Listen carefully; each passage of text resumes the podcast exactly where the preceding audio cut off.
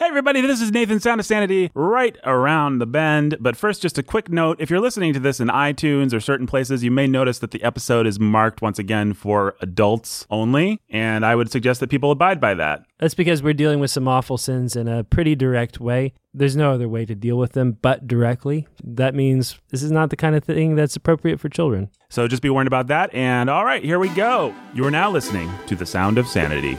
This sound will continue for the duration of the program.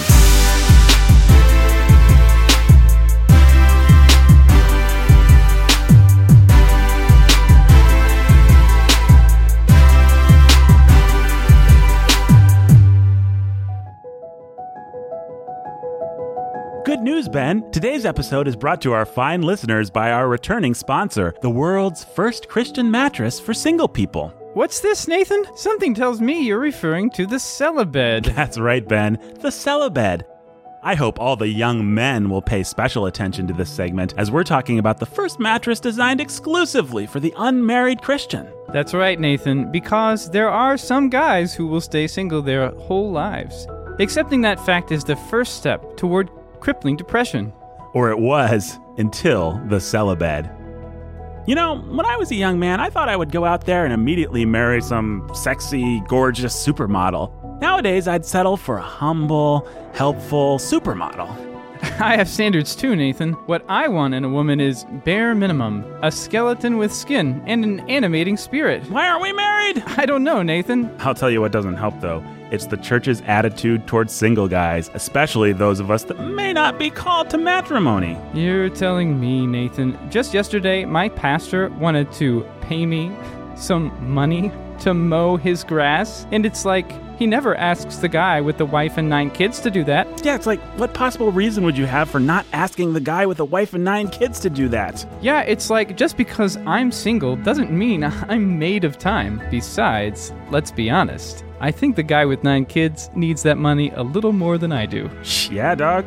It's like my pastor doesn't even care. And I'll tell you who else doesn't care Big Mattress. That's right, Ben. All they care about is making a queen or king sized profit off of married folks. But not everybody needs to fit like nine people in one bed. I've said it before, I'll say it again. This is not an episode of Sister Wives. No, Ben, it's like the opposite.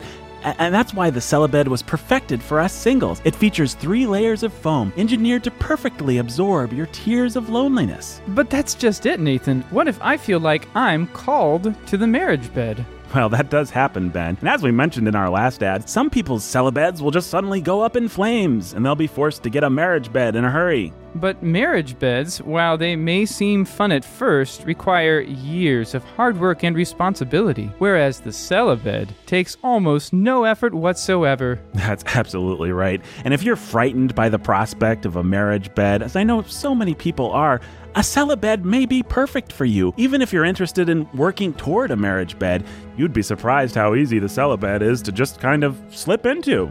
And it arrives in a box the size of the mini fridge you keep your Jack's frozen pizza stocked in. You open it up and it expands with a simpering wine. Oh, that sound. So, young men and young ladies, order your celibed today and lose that nagging sense of responsibility you have to get married. Just lose that responsibility. Lose that responsibility. In fact, you can save 15% at checkout using the offer code LOSER. Loser. A celibed. Is there anything a couple can do with a marriage bed that you can't do with a celibed?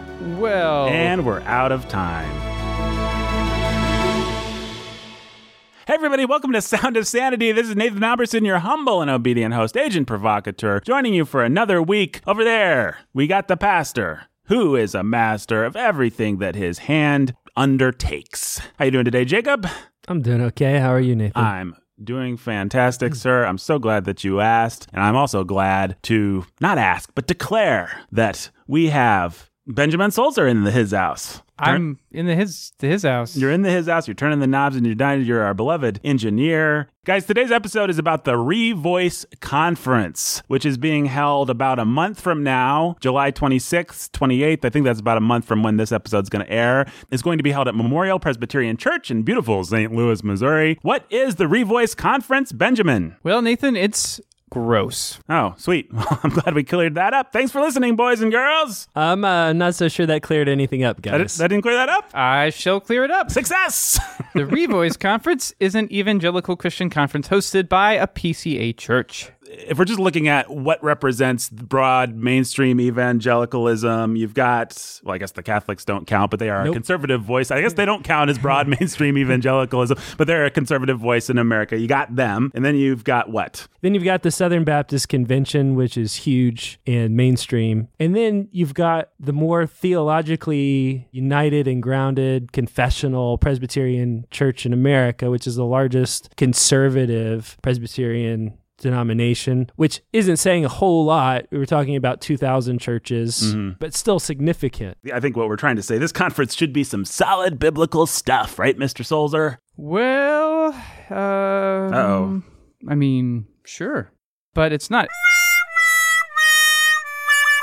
Revoice 2018. Okay, it's a conference that's for the purpose of, and I'm going to quote from the website, quote, supporting, encouraging, and empowering gay, lesbian, same-sex attracted, and other LGBT Christians so they can experience the life-giving character of the historic Christian tradition, unquote. um, we're supporting, encouraging, and empowering them to do what? to uh, experience the life giving character of the historic Christian tradition. Ben,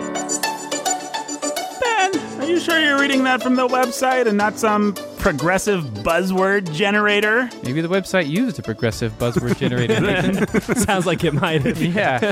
Progressive buzzword generator would be a little bit more tactful. Oh, maybe so. A progressive That's pretty buzzword generator awful might actually do a stuff. better job. What's that movie? We get the robot from Solo to write the There copy for go. this That's website. It right. might actually be So better. glad we're having this conference. Feel a little less hackneyed. Supporting, encouraging, and empowering Equal rights. equal rights. Oh boy, solo. Speaking of going solo, the conference has three aims. so I'll quote the first one New community. Gather together with other gender and sexual minorities and those who love them and experience a new kind of gospel community. Oh, sweet. That's, so that's number one. Number two is better conversation. Listen to, learn from, and participate in conversations with speakers who bring a nuanced perspective to the table of discussion. Ah, the table of discussion. The table of discussion. Here's the third aim quote, diverse collective. Benefit from curated presentations on a wide variety of topics related to LGBT experience and the historic Christian sexual ethic. Wow. It's like John Calvin himself came back from the dead and is writing this stuff. Yeah, it reads exactly like uh, one of the church fathers. The Apostle Paul was always talking about experiencing a new kind of gospel community. Well, his, his gospel community was actually getting kind of old, so it's nice that someone came up with a new one. Yeah, uh, Martin Luther, he was always um, curating presentations on a wide variety of topics. He, he was always curating debates about justification. Well, that's what we read in the Great Commission. Uh, go, therefore, into all the world and curate ethical presentations. Teaching them to observe a nuanced perspective on the table of discussion. Oh, shoot! Ow. What, what was that sound? Is everybody okay? Uh, everybody okay? We uh, I we kind of broke the sarcasm meter, you guys. you installed a sarcasm meter? Well, one day it occurred to me that sometimes we're being pretty sarcastic. Just, Can't imagine what you mean, Ben. But the next step was clearly, well, install the sarcasm meter. I mean, how far are we really going? We It need to sounds like measure something the level. Ollie would do in Hrothgar's Hall. yeah, it is. It is something he would do. It's also something I would do. I don't know why. We so wait be a second, wait a second. How much does a sarcasm meter cost? Not that much, Jake. Not for what you're getting. It didn't even break a thousand. The one that just busted, at least. Of course, prototype. There were some research and development costs. We, we paid for R and D. Good luck getting those uh, those uh, receipts. Uh, well, Jake, you gotta spend money to spend money.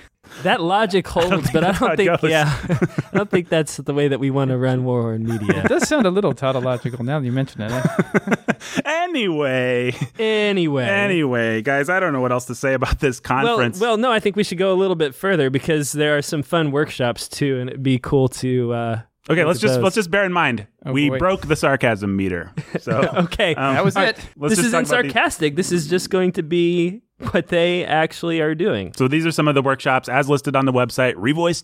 These are quotes. These, this is not us doing a parody of what some liberal PC USA conference No, no, no. This be. is this is not one of this our This is an skits. actual PCA conference. Okay. Here's one rekindling hope as a sexual minority in the church. And here's here's here's here's I like this one. Journey to embrace colon a conversation on empowering the church to embrace the LGBT plus community in fresh ways. Here's one of my favorites. Possibility models in queer theory and literature, colon, and adventure. Wait, wait. There's a colon, and after the colon, it says an adventure. Don't you want to go on an adventure, Jake? well, I mean, I think it makes sense. When I think adventure, you know, I think The Hobbit, I think Indiana Jones. And possibility models in queer theory and literature. That- yeah. that's oh, right. man. I'm ready. Uh, exciting stuff. Um, there's also, and I'm not making this up, there's both a panel discussion and a presentation, which are both separately entitled, So Why Can We Eat Shellfish? I assume what they're going to do is just read Acts 15 Nope. and, and then say because the Bible says so. No, the full uh, the full name of the presentation and the panel is actually So Why Can We Eat Shellfish? Dot dot dot. A look at Leviticus and how it relates to questions of sexuality today. Uh, uh, let's not forget, quote, coming out in the shadow of the cross, queer visibility as redemptive suffering. Ah, queer That's just- visibility as redemptive That's suffering. that's blasphemous. That's I'm blasphemy. Yep. It's really bad. It reminds me of those dumb, over the top skits that we do for our movie episodes. sorry. I, I, I was thinking to this where like we the turn pop- every movie We into- could not have come up with something this rich for the popcorn coalition. Right, where we're just like pretending like every movie redemptive is about redemptive sacrifice. No, this is actually no. that. It's a redemptive sacrifice. It's a redemptive for. yeah, yeah, yeah. It's, it's It's like really, these guys would listen to that show and take inspiration from it or something.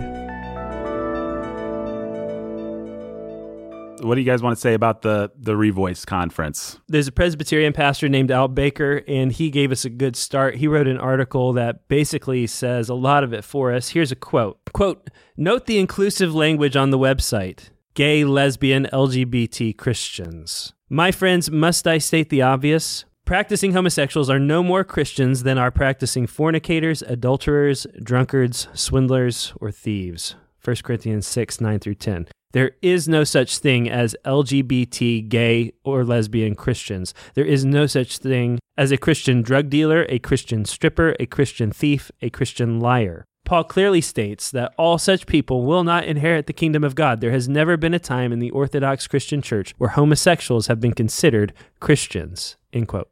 I just want to say I posted that quote on Facebook, and a Facebook friend of mine said, Well, that's not fair because we're not talking about practicing homosexuals. We're talking about homosexuals who are going to be celibate. And I thought, a practicing homosexual here is someone Who identifies as a homosexual. that's homosexual. right. They're going right? to live out I that had the same thought, and then I thought, you know what? He's absolutely right to say it the way that he said it for Yeah. that reason.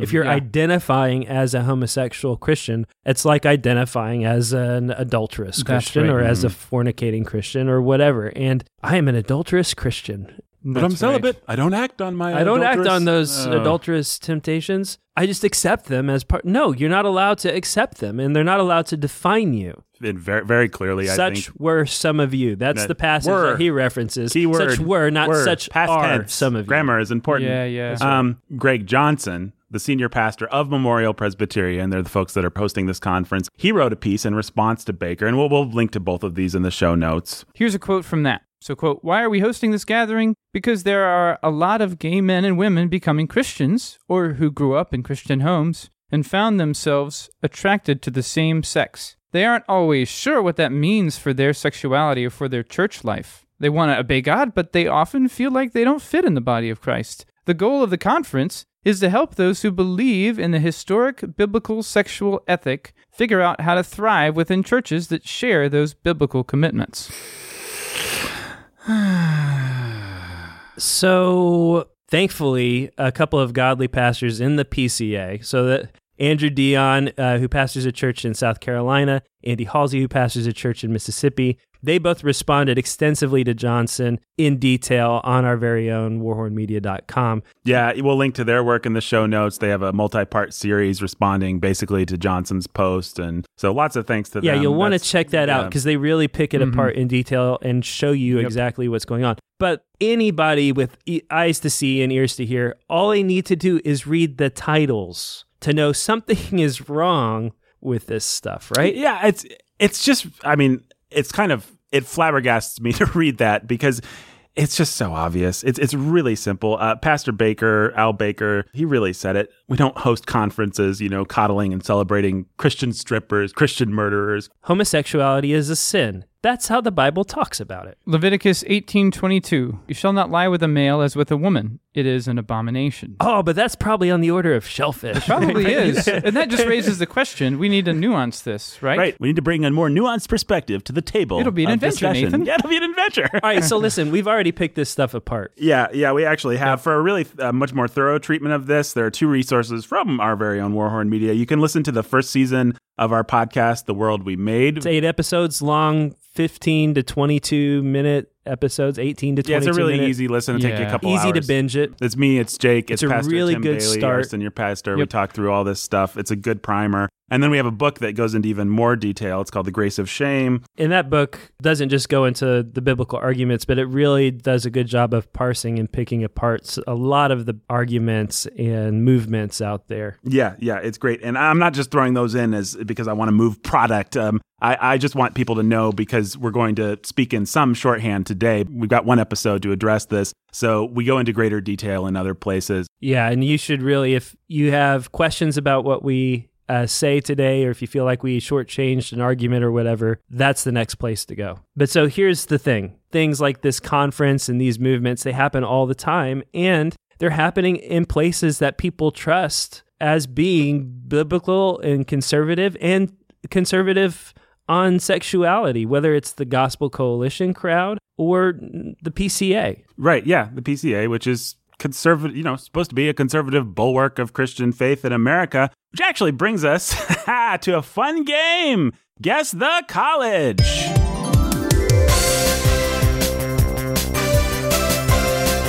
Okay, so this conference is being held in a PCA church, but Pastor Al Baker in the article against this, he says what, Ben?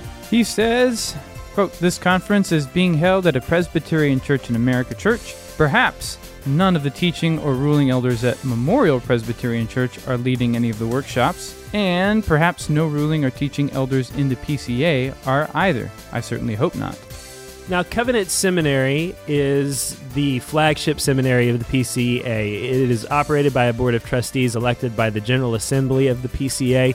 It exists to train pastors to go into the PCA. And after them, you know, in, in, the- in, in this circle, it would be Maybe Gordon Conwell, which was founded by Billy Graham and others. Right, right. So, along with Pastor Al Baker, I, gentlemen, I am hoping that nobody truly associated with the PCA, nobody, for example, from those seminaries, those bedrocks of historic Christian faith, is speaking at this conference.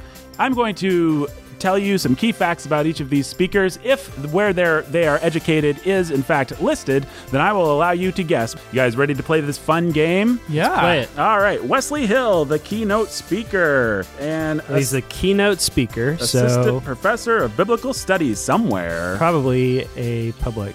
Nope. He had his, his BA from Wheaton. He also went to Durham, so Jake's kind of right. But then he went to Bethlehem College and Seminary, which again, Well, Bethlehem, like Minneapolis, Minnesota, John Piper, Beth- Bethlehem. and vice president of academics at Covenant Theological Seminary. All right. Oh. Yes, she's got her master's of arts in counseling from Covenant Theological Seminary. But you, you'll never guess PCA, where he went to college. Covenant, yeah. That's absolutely right. Co- Incorrect. Covenant Theological Seminary. right. Self described as a happy lesbian. Instructor of New Testament interpretation at Al Mohler's Southern Seminary. Yup. This is my favorite, Dr. Preston Sprinkle. I just really like this guy's name. He's RUF. It's got to be Covenant. Covenant, that's absolutely right. Yeah, yo. No, Gordon, Conwell. Yeah. Jake, he also Sounds enjoys hosting dinner parties. Reverend Michelle Sanchez. Is it one of those guys that's named Michelle? No, boy. it's a lady. Gordon Conwell. Gordon Conwell Theological Seminary. Two, we just mentioned it. Gordon Conwell. Gordon Conwell. He's the creator of Covenant Seminary and a lifelong musician who's. Covenant. Nope. Gordon Conwell. Yes, Gordon Conwell. Ah, got one. Covenant. That's absolutely right. Covenant. That's absolutely right. I don't know if we've mentioned this one yet.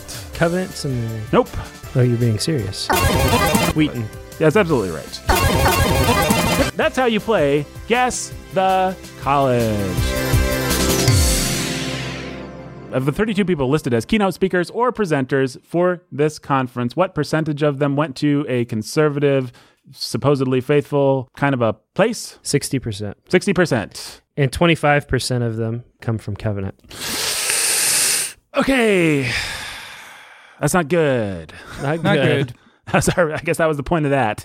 Yep, Yes. that was the point of that. Let he who has ears hear on that one. So, just to sum up what we've been saying so far, this thing is hosted by a PCA church. It's got a whole bunch of people, Who are from supposedly stalwart institutions. stalwart, faithful, conservative Christian institutions, are putting this on. Um, and yet a number of them are female pastors, self-declared lesbians. Uh, the spiritual friendship movement from Mhm. Wes Hill is not exactly a healthy thing. and then you got Dr. Preston Sprinkle.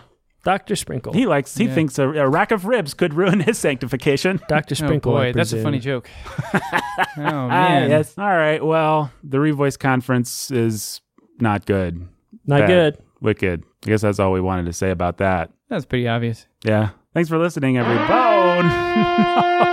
No. I can't believe it. I thought the thing got ripped out of the wall, picked up by Ollie, and moved into Hrothgar's hall. I don't know who put it back. I, It was I kind didn't. Of, kind of thing that Ollie might have done if you talked to him. Well, it's you have not- to be it's- really careful when you talk to that it's guy. not important. It's clearly a mistake. This is a slam dunk. We just we just dunked it, so it doesn't. You know, Yeah, it's just the- an error. The, that it's dev- the going off devil's not going to be able to do much with this one. I don't no. think. I don't know, Jake. You wanna you wanna you wanna start us out as the as as uh, the devil here? I should say the DAA alarm is what just went off, and that indicates the part of the show where someone has to argue for the opposite position of what we've been arguing. So we've basically been arguing that the Revoice conference is, is A, really, really bad, B, really, really obviously bad, and C, it's very, very sad. Sorry, I'm not trying to do a Dr. Seuss thing here, but it's very, very sad that, that all these people from supposedly conservative, good, faithful organizations are enabling and empowering and encouraging this conference.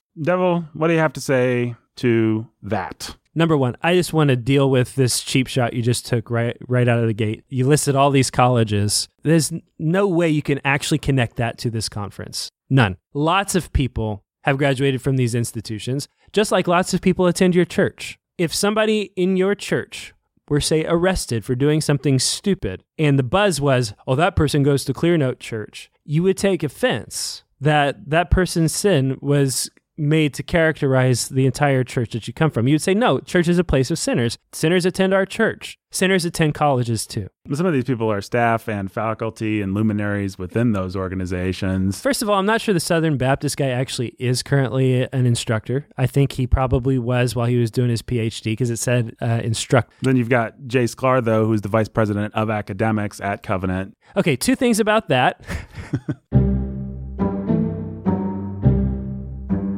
All right, one, okay, I'll give you. He's an actual Old Testament professor and, and vice president of academics at Covenant. He doesn't represent the entire staff, for one. And two, you don't know what he's going to say at this conference. Do you, do you know what his workshop is on? We might be able to find out, but I don't know right now at this second. No, I don't have it in front of me. There's, okay, so the, there's a, uh, an obvious counter argument that could be made, not knowing what is going to what the content of these sessions are going to be, and that's that. Look at all of these conservative institutions that are represented here. Probably everything going on is going to be good because these guys come from good places. Bethlehem College and Seminary, uh, Al Mohler Southern Baptist Theological Seminary, Covenant, the flagship seminary of the PCA. Let's give these guys some credit and let's assume the, the, the best here and hope for the best. Either way, my point is it's a flimsy thing to do and it's a cheap shot to take at the PCA and Covenant Seminary. hmm So, boom, gotcha.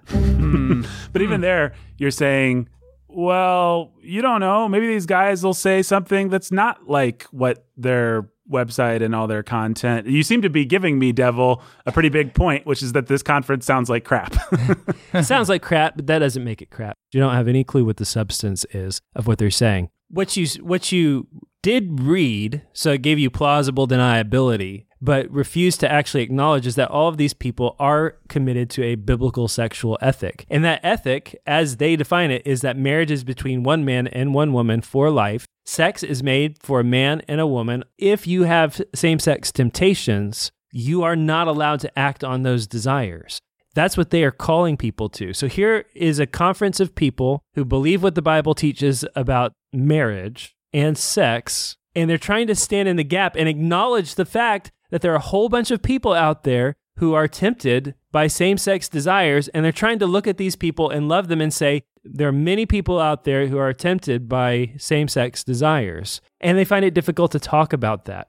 And so, what are they supposed to do? How are we supposed to love these people? The, these people are growing up in our churches. Some parents have kids this way and they're afraid to talk about it. The kids are afraid to talk about it. The parents don't know how to deal with it. Grown adults who spent five, ten years of their lives hiding this stuff, letting it drive them into depression, into despair, into thoughts of suicide and self harm. Here are people willing to call those who are tempted that way to to celibacy and to also talk about their temptations and desires because that's what you're supposed to do. That's what this show says over and over again is that we're made for community. We're made for the church. We're made for each other. We have to be able to confess our sins to one another. We have to be able to talk about our temptations and the things that drive us and the things we're afraid of. There are a whole bunch of people who don't feel safe to talk about the things that tempt them. What, what are you supposed to, to do? What are you supposed to tell those people? Here are a group of people who are out there trying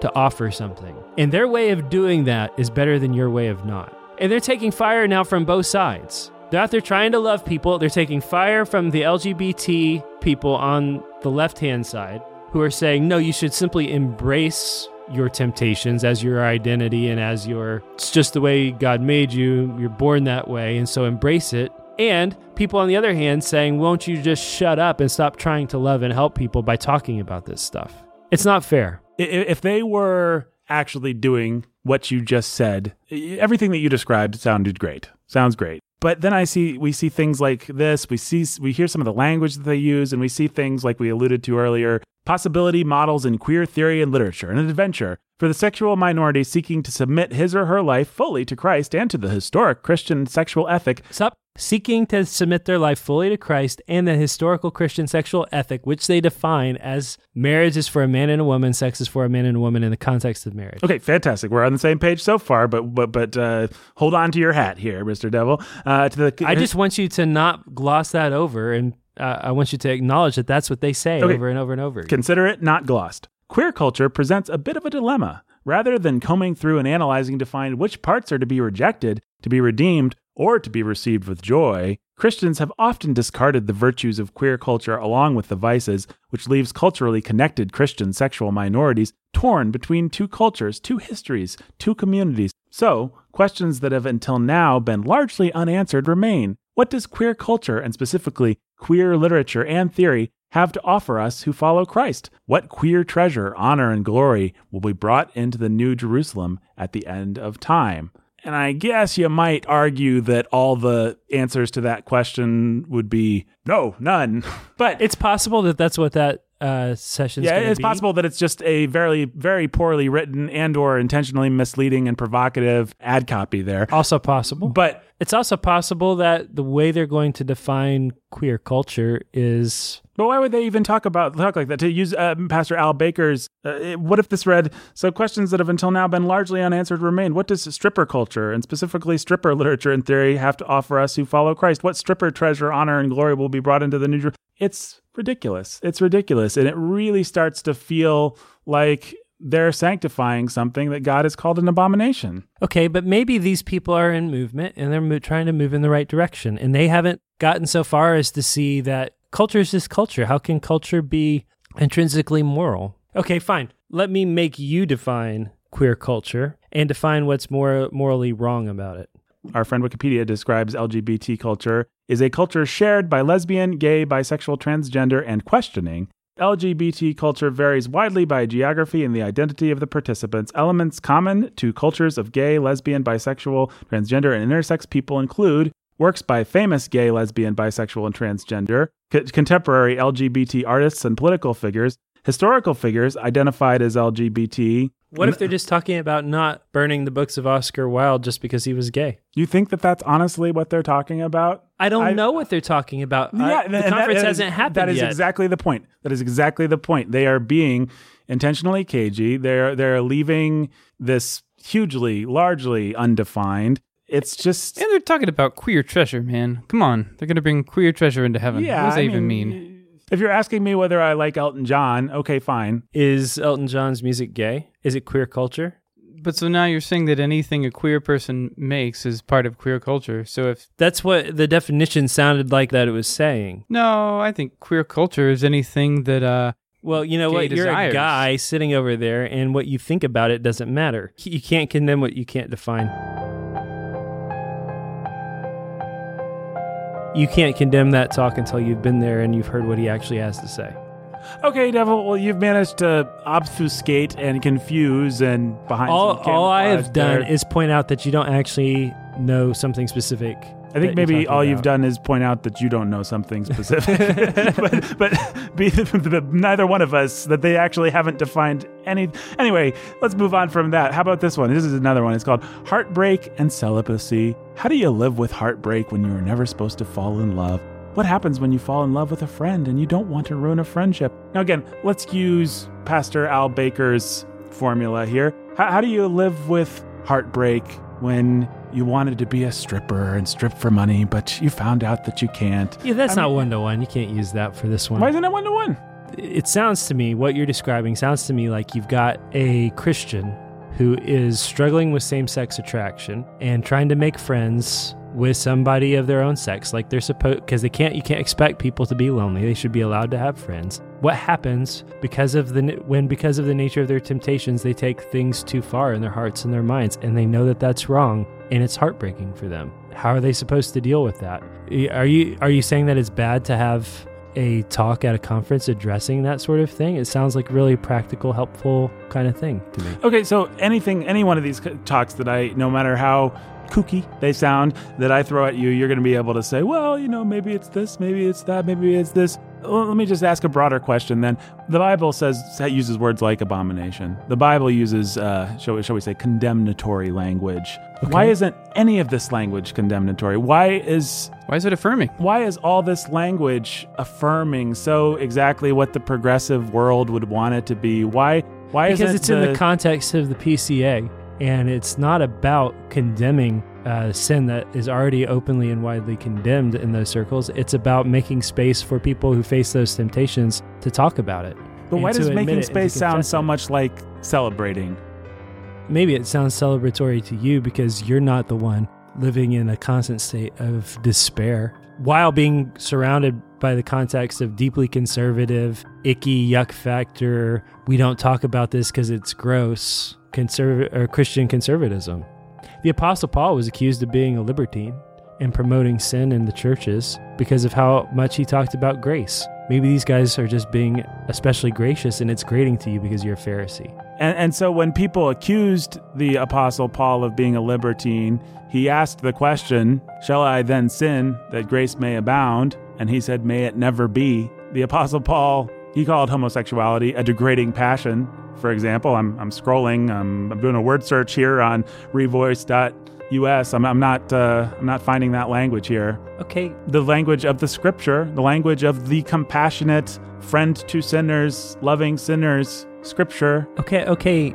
Look, you're right. They don't use that language. The point of the conference isn't to condemn those particular sins, but to welcome in people who are living under the condemnation of those sins and talk to them about real grace and real ways forward, real ways of dealing with their sin. And yeah, okay, fine. Maybe there should be that kind of language. But the fact is, here are people who are really earnestly trying to live in the middle, who are earnestly trying to live by faith and to live w- between the tension of, I am going to condemn this thing without compassion and without concern for anybody, and the people on the other side who are saying, embrace your sin, and they're trying to be helpful to people. And like I said before, their way of doing that's better than your way of not. And so cut them some slack. They're going to make mistakes as they try to do that. But to pretend like they're just evil people while they're out there uh, affirming a biblical sexual ethic, affirming the sanctity of marriage between one man and one woman, the proper context of sex being within that marriage, and telling people who are tempted by same-sex desires you can't have you can't consummate those desires. Man, this stuff is messy and it's hard and everybody out there is pushing and pushing and pushing and the culture is pushing and pushing and pushing and there are very few people out there who are standing uh, for anything biblical while also looking people square in the eyes and telling them I love you and God loves you and there's help and there's hope for you and you don't have to go kill yourself. You don't have to give in to despair. So why don't you just cut them some slack and back off? Does that wrap up your your your argument? Yeah, I'll rest my case. You rest that. your case for now. And I'll even go so far as to say you had a lot of points that are fair and I wasn't willing to give you in the moment. But I really just think at the end of the day, compassion has to be what wins out. All right, well, we're going to go to break and we will come back and we will answer the devil's advocate and discuss this some more after the break. For millennia, certain Christians have been ostracized, hurt, shamed by the very church called to love and help them. Some of them grew up in Christian homes, some of them came to faith later in life. But whatever their background, now they find themselves saddled with a problem they didn't ask for and can't control. They find themselves alone, frightened, wanting acceptance, but knowing that their family, their church, their friends might be slow to give it, or might not give it at all. Unable to embrace what the rest of society considers to be sexually normative. Because these people are attracted to pigs. They're attracted to pigs. They're attracted to pigs Attracted To pigs. and want to act on that attraction. by having sex with those pigs. That's why the Popcorn Coalition and piggingout.org are putting on a new conference to talk about how we in the church can support, encourage, and empower pig attracted Christians. So they can experience the life giving character of the historic Christian tradition. And also of the movie Babe, Pig in the City. Or better, the original Babe. Or even Gordy. Movies that can be hard for the pig attracted to watch. Because they find themselves attracted. To the pig. But did they ask to be attracted to the pig? Did they make a choice to be attracted to the pig? Parents all over America are asking the wrong question. They're asking, How can I keep my child from being attracted to a pig? It's all some parents think about. Maybe instead of denigrating the pig attracted, instead of making them feel unwelcome and unwanted at church, it's time to acknowledge that people who are attracted to pigs can be a valuable and, dare I say, beautiful part of the church body. At Pigging Out, we affirm that monogamous marriage between a male and female is the only biblical method of sexuality. But people are born with different desires. You might be raised a Presbyterian, and all the while know in your heart that you're a, a Porkbitarian. And there are so many hurting in the LGBTQ community. It's time to accept and even celebrate that some people are really attracted to pigs. Attracted to pigs. Attracted to pigs. Attracted to pigs. Maybe instead of denying, decrying, or heterosplaining, it's time for us to oink firm. So join us at Oinkformation 2018 There, we'll experience a new gospel community together. with people who are attracted to pigs. And we'll join together in a conversation with a diverse array of speakers, including some who are, yes, attracted to pigs. We'll bring much needed nuance. to the subject of people who are attracted to pigs. When did people decide to stop being nuanced on the subject of being attracted to pigs? And how can we redeem the culture of pig attraction? What does pig attracted culture have to offer to Christian culture? Is it time to do away with the body shaming of people who eat pork rinds? What kind of language should we use in talking about the pig attracted? We'll answer all those questions and more at Oinkformation 2018. And maybe, just maybe, we'll save lives. After all, if you tell a teenager that he or she shouldn't be attracted to a pig, they might feel ashamed or sad because they're attracted to pigs. Which is a good first step toward not being attracted to pigs. But wait a second, the gospel centered life isn't about not being attracted to pigs. Christianity is about so much more than not being attracted to pigs. People are so focused on people being attracted to pigs or not attracted to pigs, and you know what? Maybe life's bigger. Than being attracted to pigs. Maybe the Bible is about more than just not being attracted to pigs. One of the things we'll no doubt learn at our conference about being attracted to pigs. Sign up for our conference today. And be sure to check us out at piggingOut.org. Or go to our sister site. Wait, what's that? You know, for people who are attracted to their sister. Oh, that can be difficult. Like being attracted to pigs. Attracted to pigs. Attracted to pigs. Attracted to pigs. Attracted to pigs. Attracted to pigs. Attracted to pigs. Attracted to pigs. Attracted to pigs. Attracted to pigs. Attracted to pigs. Attracted to pigs.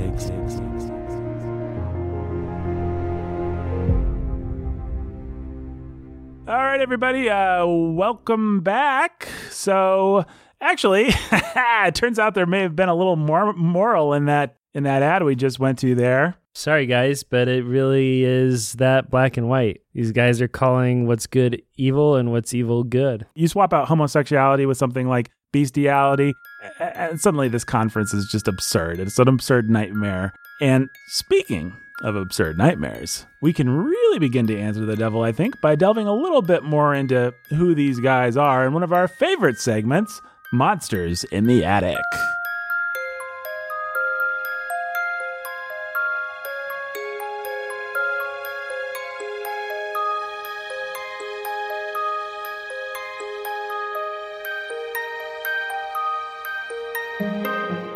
For now, let's restrict ourselves to talking about the two organizations that are largely represented at this conference and, and what they kind of stand for. The first is the Center for Faith, Sexuality, and Gender. Now, two of the four keynote speakers at Revoice are listed as leaders for the center Nate Collins and Greg Coles. The president and founder of the center is our old friend, Dr. Preston Sprinkle. Uh, he's presenting a workshop at the conference. Any number of the leaders listed on this center's site are actually represented. They have a statement of faith on their website, and then they have a statement of marriage, sexuality, and gender. Here's point one. Quote, according to God's design and intent, sex difference, male and female, is an intrinsic part of what marriage is. While same sex marriage is legal in some countries, it does not represent a historical Christian view of marriage. Well, so far, so good, I guess. Point two, quote, all sex outside of marriage is sin. And point three, quote, the fall has corrupted God's original intent for human sexuality in all persons. Therefore, all people, straight or non straight, experience corruption in their sexuality. Point four, simply experiencing attraction to the same sex or being gay is not in itself a morally culpable sin. Point five God desires all males and females to express their gender in accordance with their biological sex. Okay, so there's some pretty solid sounding stuff in there, but there's also some uh, straight garbage. Right. We run into trouble at point three where they establish the morally neutral categories of straight or non straight. You fit into one of those two categories. You're either straight or you're not. Point four comes right after that. It says that same sex attraction is something that you experience, it's a passive experience. In other words, it's not an active one to be repented of, and therefore it is not in itself a morally culpable sin. Which places these guys firmly in the camp of the gay Christian movement, where Christians identify as gay, argue that homosexual desires are passive functions of nature, and basically advocate celibacy. Here's an example of that from an article on their site entitled You Don't Need to Pray That God Makes Me Straight by Greg Coles. Keynote speaker Greg Coles? You guys uh, nailed it. okay, here's the quote Being gay doesn't make me uniquely broken as if I'm some slip of the divine chisel. It makes me just plain broken, like everybody else. I'm exactly unremarkable enough to be a recipient of grace. God is still welcome to make me straight if He wants to, just like He's welcome to turn water into wine or transform the entire cast of Hamilton into giant ferrets. But He doesn't seem too interested in doing any of those things at the moment. Oh, oh, oh. Yep. Pretty funny. Here's another one from Coles. Gay celibacy is weird, and that's a good thing. And he's explaining what it, he, what he means when he calls himself a gay celibate Christian. In his words, quote, Apart from the words themselves, there's the weirdness of the claim I'm making. Being so in love with a 2,000 year old Jewish guy that I choose not to pursue any of the present day guys I might fall in love with. He equates God making him go from gay to straight turning people into ferrets. It's fundamentally against his nature. It would be a miraculous thing. And then he talks about God in terms of being in love with him as opposed to falling in love with some dude on the street. And so these guys, these guys are icky and they're gross, but they fit right in with the kind of gay celibacy, gay Christian, godliness is not heterosexuality stuff that's critiqued extensively in The Grace of Shame.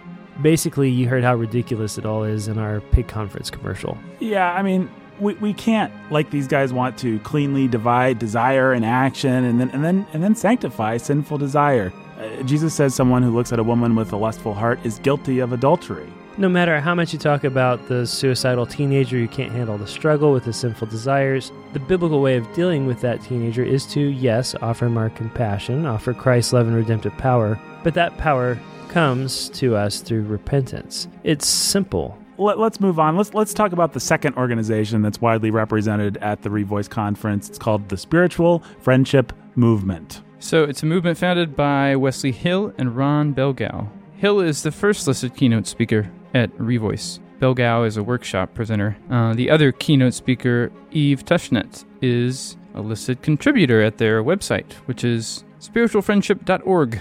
I'm sorry, but this is where I think it just gets creepy. Uh, citing examples like David and Jonathan, they advocate for monogamous, lifelong, covenantal, as in vowed, you take vows, celibate gay friendships. So, so let's just stop right there. You mean vows like like a sacred covenant vow vows? We're talking vows here.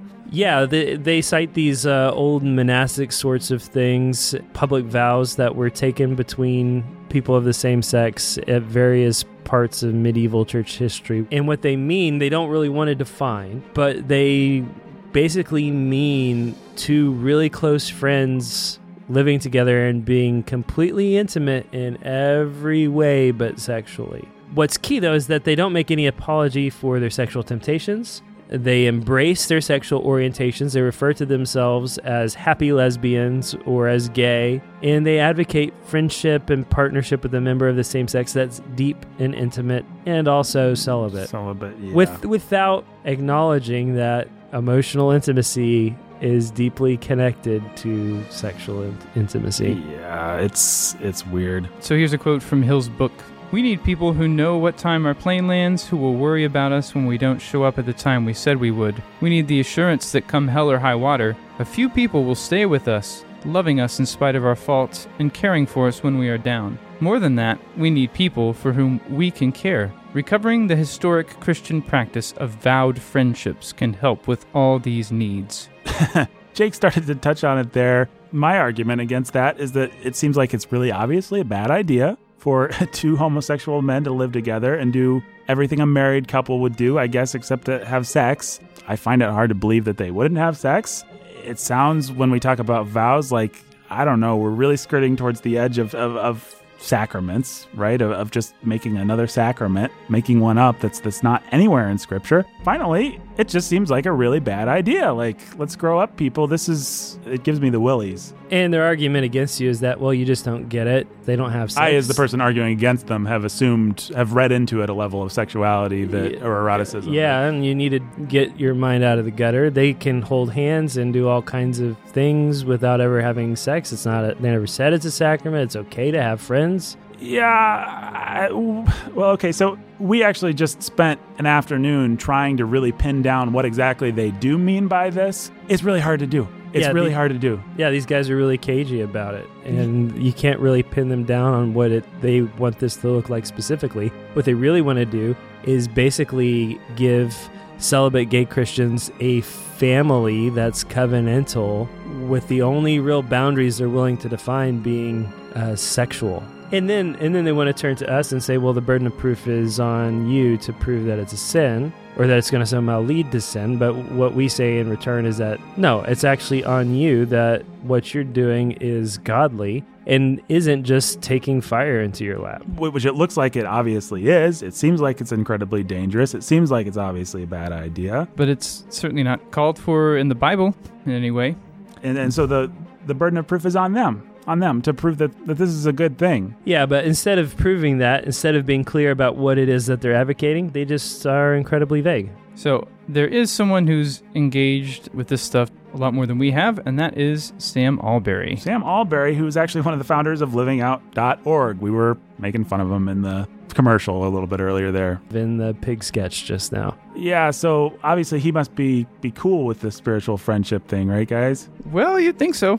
But here's a quote from him as he's reviewing Wesley Hill's book. Right, which is again called Spiritual Friendship Finding Love in the Church as a Celibate Gay Christian. That's the book, and this is Sam Allberry reviewing it. And he says what? Um, my greatest concern is what this something more Hill calls for should properly be. He exhorts us to reconsider the place of covenanted friendships in the life of the church, but it seems to me that resurrecting vowed friendships will only add to the current confusion about friendship. It's hard to imagine such friendships not being confused with sexual partnerships. We also need to be mindful of the potential danger, particularly for two friends with same sex attraction, of fostering unhealthy intimacy and of emotional overdependency. So, so just to be clear, here's Sam Allberry, who we disagree on about all kinds of things, who identifies as Same sex attracted. Same-sex attracted is Christian, what he would an say. SSA Christian. yes, yes, yes.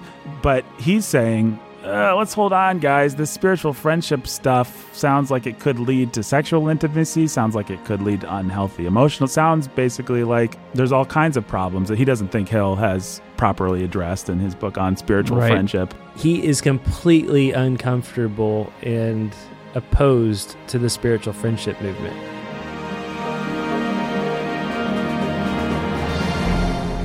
So this guy, Sam Allberry, is opposed to the people who are behind this revoice thing. And Sam Allberry is somebody who's not, who nobody should be behind. Right. But this is this is going too far for even Sam Allberry. Allberry looks at this stuff and says, "Whoa, whoa, whoa, whoa, whoa, whoa, guys! This is taking it a little too far." In this sort of living out gay Christian, same-sex attracted Christian world, it's really just a question of uh, where they want to draw the lines. Because what they don't want to do is subscribe ultimately to biblical holiness, and so it is a bunch of Pharisees arguing over where the lines should be. But when Sa- Sam Allberry is to the right of you, you know you've got a problem. yeah, yeah. We should we should be wrapping this up, guys. What is so? So the major argument of the devil was, I think, the one that stung the most for me, at least, was at least these guys are trying to live in that space of loving people, of showing compassion to people. Yeah, sure, they may be getting everything wrong, but at least they're out there doing something. Their something is better than our nothing. I think it was you said, Jake. Yeah, but I was lying Right. because their something is destructive. That's mm-hmm. right. What they're doing is, in fact, celebrating everything about being effeminate, about mm-hmm. being gay, short of gay sex. And they're also promoting practices that will, for many people, lead to gay sex. right. And the, that thing that you read during that devil's advocacy What, what queer treasure will we what take queer to, treasure will we take to, to, heaven? the, to the New Jerusalem? into the New Jerusalem. How blasphemous is that? It's so evil. What what bestiality treasure? I mean, let's just do the let's just do the formula again. What stripper treasure? What murderer treasure will we take to heaven? what what will the worshippers of Molech bring in their hands? That's right. Hmm. and it's just awful and so short-sighted. And that's what happens when you have a truncated view of holiness where holiness is just about not doing this one act. It's the kind of thing that Jesus takes apart with the Pharisees all the time. You've heard it said that you shall not commit adultery, but I say to you that everyone who looks at a woman with lustful intent has committed adultery with her in his heart already. These guys are all look don't touch people. Mm-hmm. And not just look don't touch, but really cultivate the looking. One of, one of the reasons that the devil, the, the real devil, and, and as you were portraying him, can be slippery here is because there really isn't a lot. They're not defining these things. What is queer culture? Do you just mean, do I like Rocket Man? Elton John wrote it. It's real slippery and it can mean whatever you want. And it's intentionally that way. And it was so frustrating this afternoon as we were working on this episode, trying to pin these guys down. trying to on, gin up enough actual this them saying this is exactly what we believe and what we think this means. and it's hard They to do. don't want to do it. And it's hard to do. And if, And if, we- if, if they listened to this episode and wanted to argue with us, they'd say, oh, well, you know, we actually didn't mean any of what you guys thought we meant. And it's like, Okay. okay,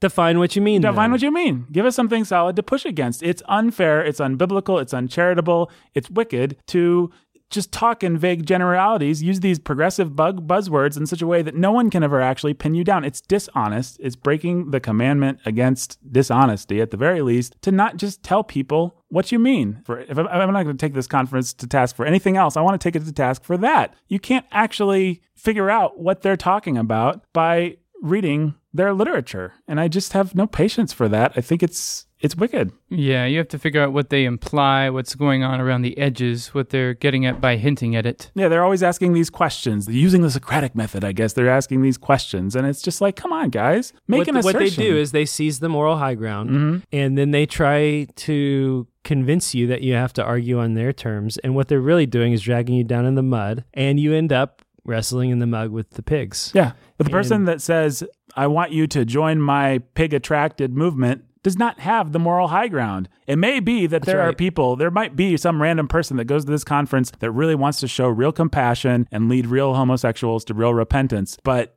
the burden of proof is on them to Yeah, show us that that's what they mean because it, there's no reason for us to assume that based on what the- they've given us. And the more we've talked about it and the more we've worked on this episode, the more I've questioned whether or not we shouldn't have just run our pigging out ad Mm-hmm. and then just laughed hysterically for about 30 minutes. Yeah. Because it seems to me like the only way to respond to these guys is to take a big step back and mock them and do the trick. Let's replace homosexuality or same sex or gay with pedophilia. Let's replace it with bestiality. Let's put pigs in there. Mm-hmm. And then let's see how that holds up. And and some of what I wanted to say early, some of what some of what this these guys say, again, they'll be if you call them on it, they'll be very slippery. But there's some frightening stuff that they say. Ed Shaw, I believe it was him, but he's he's one of the other founders and main kind of head honchos or whatever of LivingOut.org. He wrote this weird article about how it was okay for him to want to be united with something that he loved. Here it is.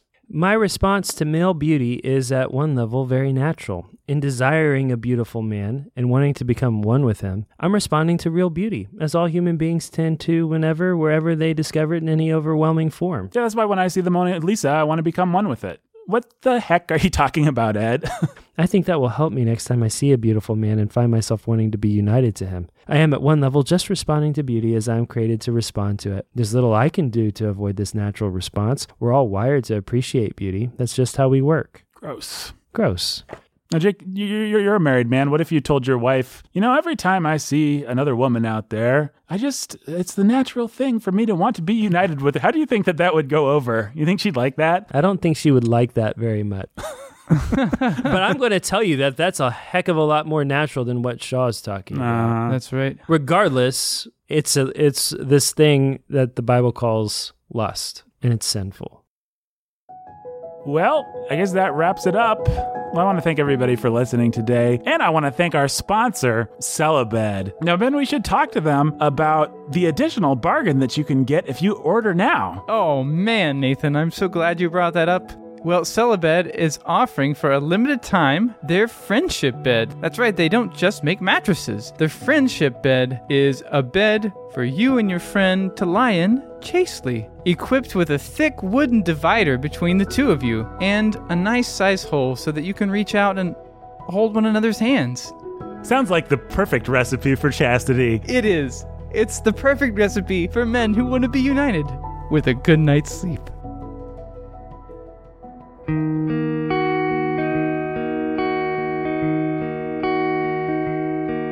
Hey, thanks again for listening today, everybody.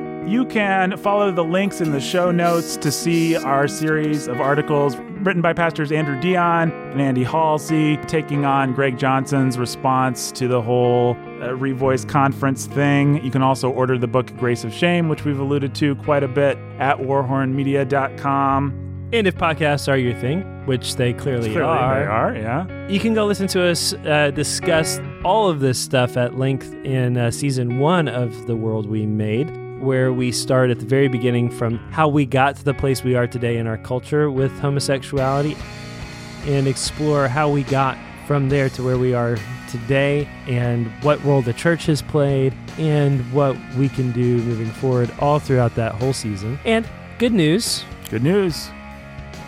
Season two of The World We Made is currently underway. That is right. absolutely right. I think we're at like episode two or three uh, when this drops. And it's all about the subject of fatherhood. So if you had a dad, or if you want to be a good dad, or you if know you wanna- somebody else who has a dad? if or you know someone who has a dad, if, if you had a bad dad, if you didn't get along with your dad, uh, if you have daddy issues, or if you just want to know how to be a good father to your own kids, or if you're married to someone that you'd like to be a good father to your kids and you'd like to help that person, these are all good reasons to listen to this podcast, which is available now wherever fine podcasts are downloadable. Hey, Ben, you engineered this podcast. Yep. Jake, you executive produced it along with myself. True or false? Very true. I produced it myself. Is that true, Nathan? Yes, it is. And until next time, folks. Stay sane.